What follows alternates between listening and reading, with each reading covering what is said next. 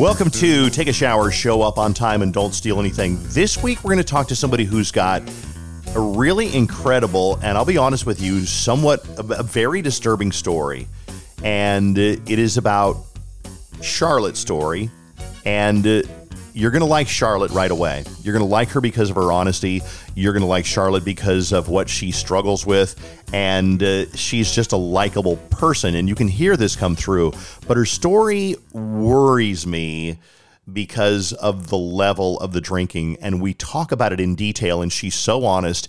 And she does this because she wants to help other people. And she does it. I honestly believe she was so open with us because she wants it's therapeutic for her to talk about these things. So let's jump into it without further talking and introduction from me. Here is my conversation with Charlotte.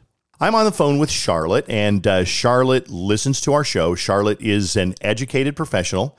Uh, Charlotte has a job and a house and a car and a dog and what appears to everybody to be a, a great life. And it is, I'm sure, a great life. But mm-hmm. Charlotte, let's talk for a little bit about what people don't know about you and your issues with drinking. All right. Yeah. Um, I pretty much drink until the time I get up, until the time I go to bed. So, in that, I actually get up in the middle of the night to drink so that I don't get the shakes when I get up in the morning. I, when my alarm goes off at six, I start with about four or five shots, I would say, of vodka. And I drive to work, I do my job, and when I get home from work, that's when I really hit the bottle hard. It's, I'm drinking real hard. I'll drink a bottle before bed. A bottle of vodka? Of vodka, yeah. Yeah. An, an entire, like, you know, like, like, I don't know, big two liter bottle a liter bottle. Yeah. Oh my gosh. No problem. I worry about you. The first thing that I'm going to say is oh, I, I don't know you well, but I, I worry about you. Do you worry about you too? I don't worry about me. Why don't you worry um, about you? I worry about you because that is a little bit a, lot different than a lot of the people that we've talked to before. You hide it well. People don't know that you have this issue. I'm going to guess yeah. that you don't. Do you live with just your dog? I do. Yes. So people don't see, and you're able to hide. Does anybody know about the issue that you have? Well, that's what's kind of interesting about me is I have sort of like two people in my life. I have the like two sets of people. I've got the people who know me as an alcoholic, as air, well, as me who goes to AA and celebrates like one month sober birthdays, two month sober birthdays, whatever. So those people and my parents, my family, they think that I don't drink at all. At all. So, yep, at all. And then there is the other side of my life who don't know that I'm an alcoholic and they just see me drink when I'm like out with them, if we're just going out for dinner or something. They don't know that my water bottle is actually filled with vodka. When I, I say when I say I worry about you, you understand why I, I worry about you. I don't know you, but no, as, but as a human being, I completely understand. I, I know you're not looking for sympathy, and that's not why you're here. But right, right. I, I will before I sign off with you. I'm I'm never going to lecture you. I'm never going to preach at you because that is not. I'm no kind of an expert. I'm just a human being. But I will give you the email address of Jessica, who was on our show a month or two ago and I hope that mm-hmm. maybe you will write to her and, and confess these things. So when you go to AA, everybody thinks, oh my gosh, you know, Charlotte's done great and she hasn't uh, drank in two months or three months or whatever. So everybody right. at AA thinks you're doing well. Absolutely. Yeah. And I have gone when I was sober before. And then when I show up after I had been drinking the next week, they noticed the difference and they preferred me drinking. They were oh saying, like, you're so much more talkative. Obviously, they didn't know that I was drinking, but they just said that you were more open and you talked a lot more, and um, they just thought that I was getting comfortable. How much have you had to drink right now? As we record this, it's about 1.30 on a Sunday afternoon. And you've been so honest, and I just um, appreciate and admire your honesty. And, and I think that in a way, your honesty is is almost like I don't want to say a, a, a call for help, but maybe it is. I don't want to analyze that. How much have you had to drink today? Today, I've only had about two shots because I do have to work tomorrow. And I am trying to work as sober as I can. How did this start, Charlotte? I mean, none of us, you know, started to right. drink when we were 18 years old or 28 years old or whatever by drinking that large of an amount. How did this start and build for you? And what was there a cause? Was there a, a something really well, difficult that you went through? Yeah, so I think that a lot of people it starts with mental illness. No one's talking about it, but I think that I was very depressed and I knew from a young age, I knew before I took my first sip of alcohol that I was an alcoholic. You knew before. How did you know? I knew that I wanted it more than my friends. I knew that I wanted that escape. More than your friends? More than my friends, okay. correct. Yes. So I have always known that this was a problem, but when I was underage, it was a lot harder to get access to alcohol, you know? Yeah. And as an older woman, I I can go out and buy it myself.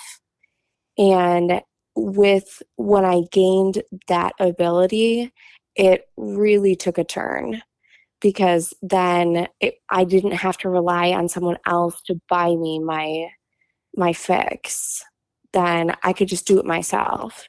But I knew from the time that I was probably 13, 14, before I ever drank, that I was an alcoholic. I knew it. I've never heard that before. That's so interesting. How does it affect your life? I mean, obviously, it's you know, there's the, the, all the uh, the health issues and that type of thing, and and um, the right. the inconvenience and the cost and that type of thing. But how does it affect your life?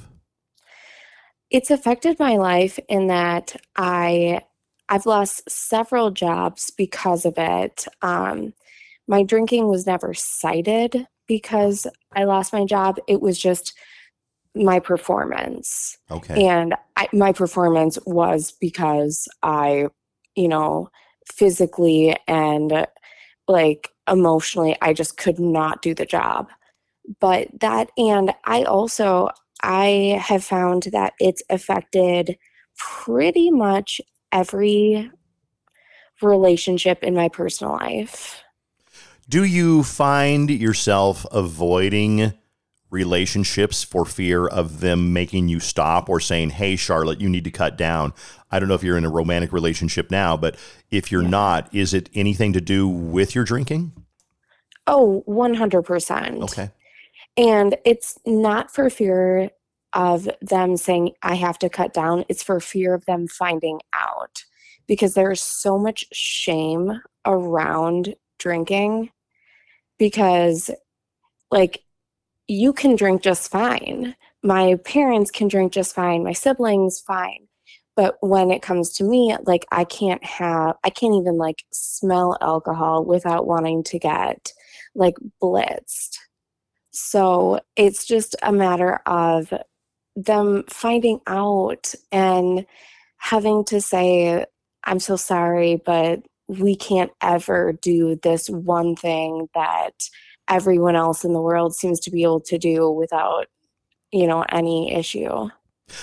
When you mention shame, I think that's one of the things that's kind of been a constant through this series of podcasts is that we don't let people know that we might have an issue because it's a little bit it's a, it's anywhere from embarrassing on one end of the spectrum to regretful to mm-hmm. shameful mm-hmm. And I think that's what a lot of people, you know, everybody from Kelly who was on the podcast to Big Jess who was on the podcast, you know, they were they they hid it because they didn't they felt one of those one of those emotions, shame or re, you know uh, um, uh, uh, embarrassment or whatever. Right. What has let you continue? I mean, a lot of people get to a point, and again, no judging here, none at all. I mean, seriously, I, I talk to you as a human and uh, almost a friend because we've met a couple of times through the radio, right? And yeah. uh, and and I'm sure you're very likable and you're admirable because you're you know professional and you have a life, etc. Is there anything that's made you say, my gosh, Charlotte, I really want to stop? Apparently, it's not been motivating enough, but is there anything mm-hmm. that said, I want to stop, that's make you say, I want to stop? Um, there has been. I have a little one in my life. Uh, she's 15 now, and um, she mentioned my drinking at her birthday recently last year. Okay, last well, year. Last year, yeah. So she just mentioned it, and I thought I had been hiding it well enough that she didn't know. And she brought up um, my grandma's funeral. We had a celebration of life, and my grandma's favorite drink was a Manhattan. So I had just a ton of them. My word. I probably had like 15 Manhattans. Mm.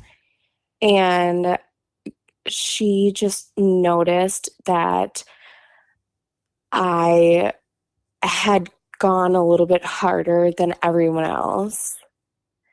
And that to me said, what kind of example would I be setting if I was a mom? Because I'm not a mother. Okay, so you're not a mom, but you have somebody in your life that yes. is really important to you, whether it's a cousin or a niece or whatever. Yes. Okay. She's my baby. And just to like see that from her, which is the only reason, like you were asking earlier how much I drank today. The only reason that I even tapered down for my work week is because of her.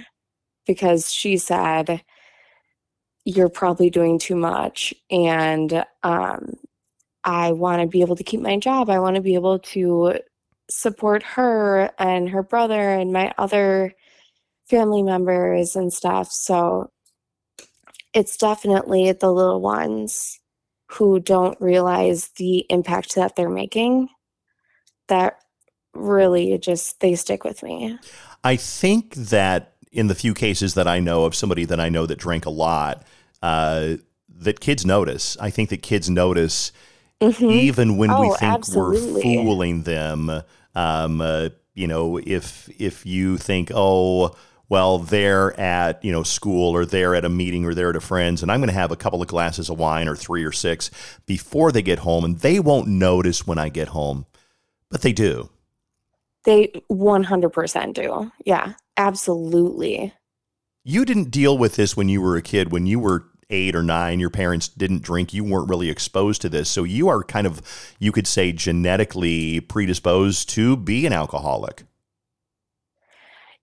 No. No? Okay. It was never in the household. My parents, my mom jokes that if she smells a cork of wine, she gets a hangover. Hmm.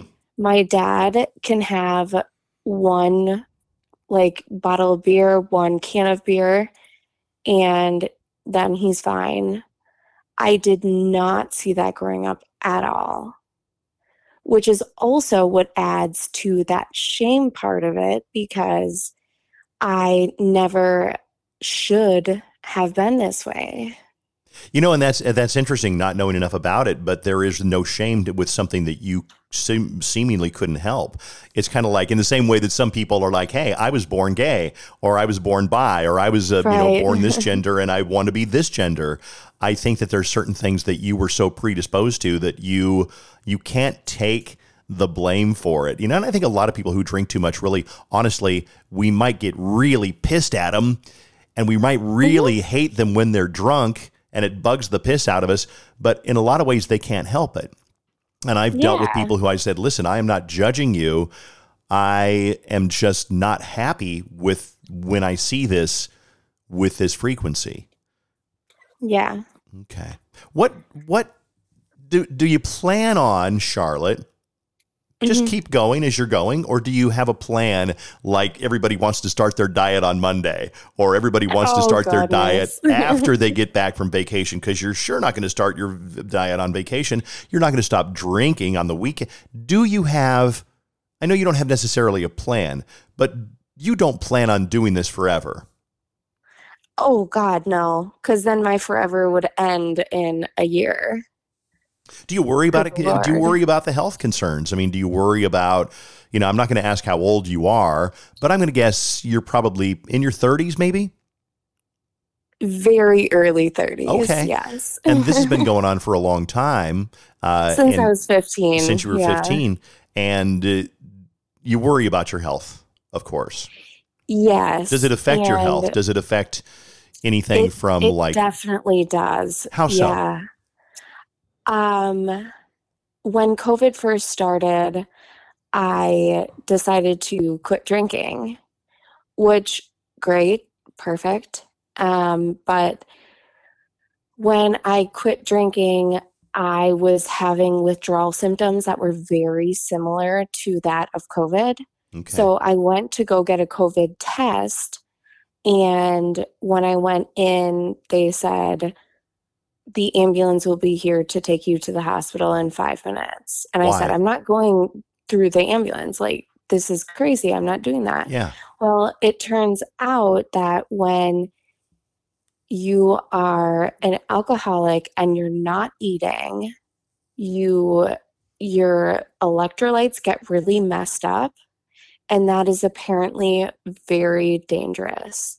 So, I went to the hospital and I went to the ICU. I was there for a couple days. I was at the hospital for I think 7 days that time. And then um, I ended up having to go back to the hospital. And my doctor told me if you come in again, I'm going to have to commit you. You clearly cannot take care of yourself. So I, she was like, if you don't leave the hospital right now and go to treatment, then you're not going home.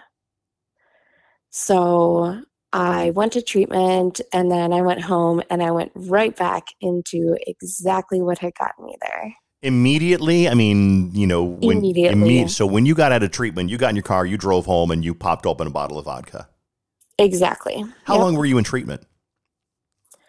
Six weeks. Six weeks. The Mhm. entire time you were in treatment, you were either not taking it seriously, or you were trying, or how did that go? Not taking it seriously. Okay. I knew that I wasn't ready to quit. Am I the only one that you've told your story to this honestly? I have one friend that knows Ashton. He knows everything. what does he Um, say to you? He loves and supports me, but he would like me to get sober. And you want to, but you don't want to stop drinking. Is that a fair statement? You want to get sober, you want to be healthy, but you absolutely a fair statement. I think a lot of people who drink say, "Oh, I want to cut back because I know it's a problem, but I don't want to quit altogether because I love it." And I think, you know, we we a lot of people who drink they do they do love it. Right. And I don't think cutting back is an option for me because it's all going to lead back to the same place. It's all going to lead back to where I am right now. Everybody who says I'm going to cut back to only on the weekends. I first saw this, saw this in the office with the woman who on the off- I can't remember the redhead on the office who drank. She's like, "Yeah, I'm going to cut back." Meredith. Meredith, my gosh, very good. And she said, "I'm going to cut back to just weekends." And then I think they caught her drinking the hand sanitizer. So, um, Yeah. you know, cutting back I'm is not there yet. no, you're not there yet. Um, I, but I would get there, I'm sure, if I continue on. what's next for you? What's next? I mean, you know, and and and again, no judging. I'm I'm not. There was an there was a woman no. there was a woman on the podcast a couple of months ago or a week whatever a month ago, and she said I've been drinking every day, and I said I'm going to challenge you to not drink tonight. I'm not going to do that to you because you are you are different. You're Charlotte. What is next for Mm-hmm. you though? I mean, is this week just going to be a, another week for you, and then another month for you?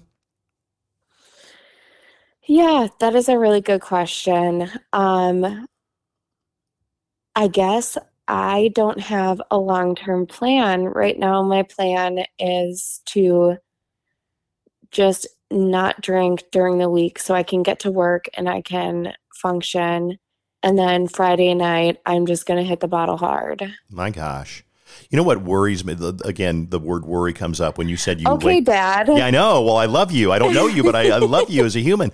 Uh, when you said you wake up in the middle of the night and you have to drink or you'll get the shakes, and yep. I don't know much about that, but I know that you know alcohol withdrawals can be very serious. I mean, very dangerous, right? And I have had withdrawal seizures before. I had I've had a few here in Minnesota and then I've had I had one in California. And unfortunately, my little ones did have to see that. Which is that's where the shame and the embarrassment comes in. Yes. I mean, because at, at one, it felt like I could have prevented it. And it was just, I had done that to myself. You know, it's interesting, Charlotte, as we talk, I, I, I don't want to try to like step into the, the counselor role because I'm not that at all. And I know that's not what you want to be. You want to share your story. Why did you want to share your story today? I wanted to share my story because there are so many people out there like me and I want them to know that they're not alone. It when you are this far gone, if you will, it it it feels very isolating and it just leads to further drinking because I'm alone, no one cares about me, you know, XYZ. But I want people to know that they're not alone, that there are those of us who are also out there just barely making it by. So, in a way, you understand how it perpetuates itself. You, oh, absolutely. You talk more about that for a minute about how it perpetuates itself. You drink, you stay away from people, you feel lonely, so you drink more.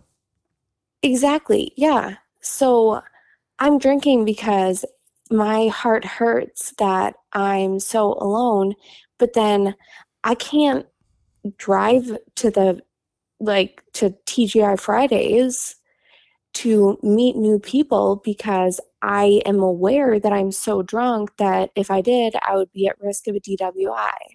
So well, even though I'm on Meetup and I am a member of all of these groups, I can't actually go out there because I would rather just sit at home and drink by myself. I, I, I love you. Uh, seriously, I, you know what? I think there's so many people in the world who are lonely, and I get very lonely sometimes, and I handle it in different ways, and I get frustrated because my wife's at work all the time. Um, but I think that lonely people need to realize that we are absolutely capable of being loved. We just need to give somebody a chance. But I sound now I sound like I'm Oprah or Dr. Phil, and I don't want to. I don't want to do that. This is what I'm going to no, do. No. I'm going to yeah. give you the email. And I, I'm not going to encourage you to not drink. That's not what I'm going to do. But I'm going to give you the email along with anybody who's listening to Jessica, who offered her services for free to at least get somebody started in the right direction. And she's a pro. Her name is Jessica dot Alvarez J E S S I C A. Uh huh. Dot A L V A R E Z L A D C at gmail.com. And I think that if you, this is what I would tell you to do. I mean, I can't tell you to do shit. So you do what you want to do. You're a big girl. I would right. suggest because what I really want to do is want to come over and I want to like you know like sit and talk to you and I want to take you out for a cheeseburger and I want to take you out. Oh no! For, for, but I'm not going to do that because that's weird and I'm not going to do that. Uh, but I but I want to. But what I but what I will do instead is tell you you should write to Jessica and say, hey, I was on Dave's podcast. Take a listen. I would love to know what you would say to me because Jessica, out of the kindness of her heart, she's not getting paid to do these little extra sessions um, write to her. Will you write to her? I I can give you my word. I'll write to her. Okay, please, please do. And I would say the longer you procrastinate it, the long the, the less chance No, I'm going to do do it right now before I go to the grocery store. Write write 15 words to her or 20 words and boom, hit send and that's it. And then Jessica, I'm I'm she may be listening, but she'll definitely check her email. And I'll email her too and let her know, hey, this wonderful person, Charlotte, is going to write to you. Charlotte, mm-hmm. I kind of want to check up on you in a couple of weeks. Do you mind if I call you again to see how you're doing? Oh, no, absolutely. Give me a call. Okay. Hey, thanks so much for sharing your story, Charlotte. I appreciate it, and so do so many people who are listening. Well, thanks for having me. I appreciate it. Hey, I did want to mention that um, most of the time, this old this the podcast, the older versions are about my book uh, called "Take a Shower, Show Up on Time, and Don't Steal Anything." All about life lessons like stop at kids' lemonade stands because it makes their day, or send thank you notes, or make sure you thank your parents for what they've done for you because one day your parents will be gone, and you'll wish that you would have said, "Mom, thanks for all those girl those uh, years that you uh, were a Girl Scout leader," or "Dad, thanks for all those years that you took us camping." And one day they'll be gone, and you won't get to thank them. So do that, even if your parents are only forty three years old. Thank them uh, because if you do, you will never regret it. Even if they were assholes sometimes, uh, that's something that's in my book. But this last couple of months on the podcast, we've been focusing on drinking, and we didn't mean for it to take this turn uh, for this long. But I think when you hear a story like Charlotte's, uh, it really does kind of hit you and uh, and make you think, "Wow, I don't." I want to be careful that I don't get to a point where I need to drink that much. And Charlotte, if you're listening, you know what? We all love you. And I was, I said it before, I said it again. You're funny and you're delightful, and you don't need to be drunk to be funny and delightful. I think a lot of people are much more funny and delightful than they realize. Let that sink in for a minute. You are more funny and delightful than you realize. And a lot of people think I'm boring. And a lot of people think I'm not entertaining. I can't tell a joke. I'm quiet at parties. You know what? Sometimes your beauty is in your quiet. I know several people in my life who are quiet, but they're they're beautiful thinkers and when they talk, you actually listen because they don't talk constantly. So you don't have to be the life of the party to be loved by the party. Shit, that was profound, Dave. You don't have to be the life of the party to be loved by the party. I'm going to stop right there cuz I'm not going to get any better than that. That's it. I'm done. I'm out. See you later. Okay. Thanks for listening to the podcast. It's called Take a Shower, Show Up on Time, and Don't Steal Anything. It's on every week. We'd love to have you on or your thoughts, or maybe you're like, you know what, Dave? I want to talk about this that has nothing to do with alcohol or drinking. Uh, we'd love to get you on. I mean, I think I would. It depends on what you want to talk about. So send that email to Dave Ryan at kdwb.com. Thank you for listening, and we'll see you next time.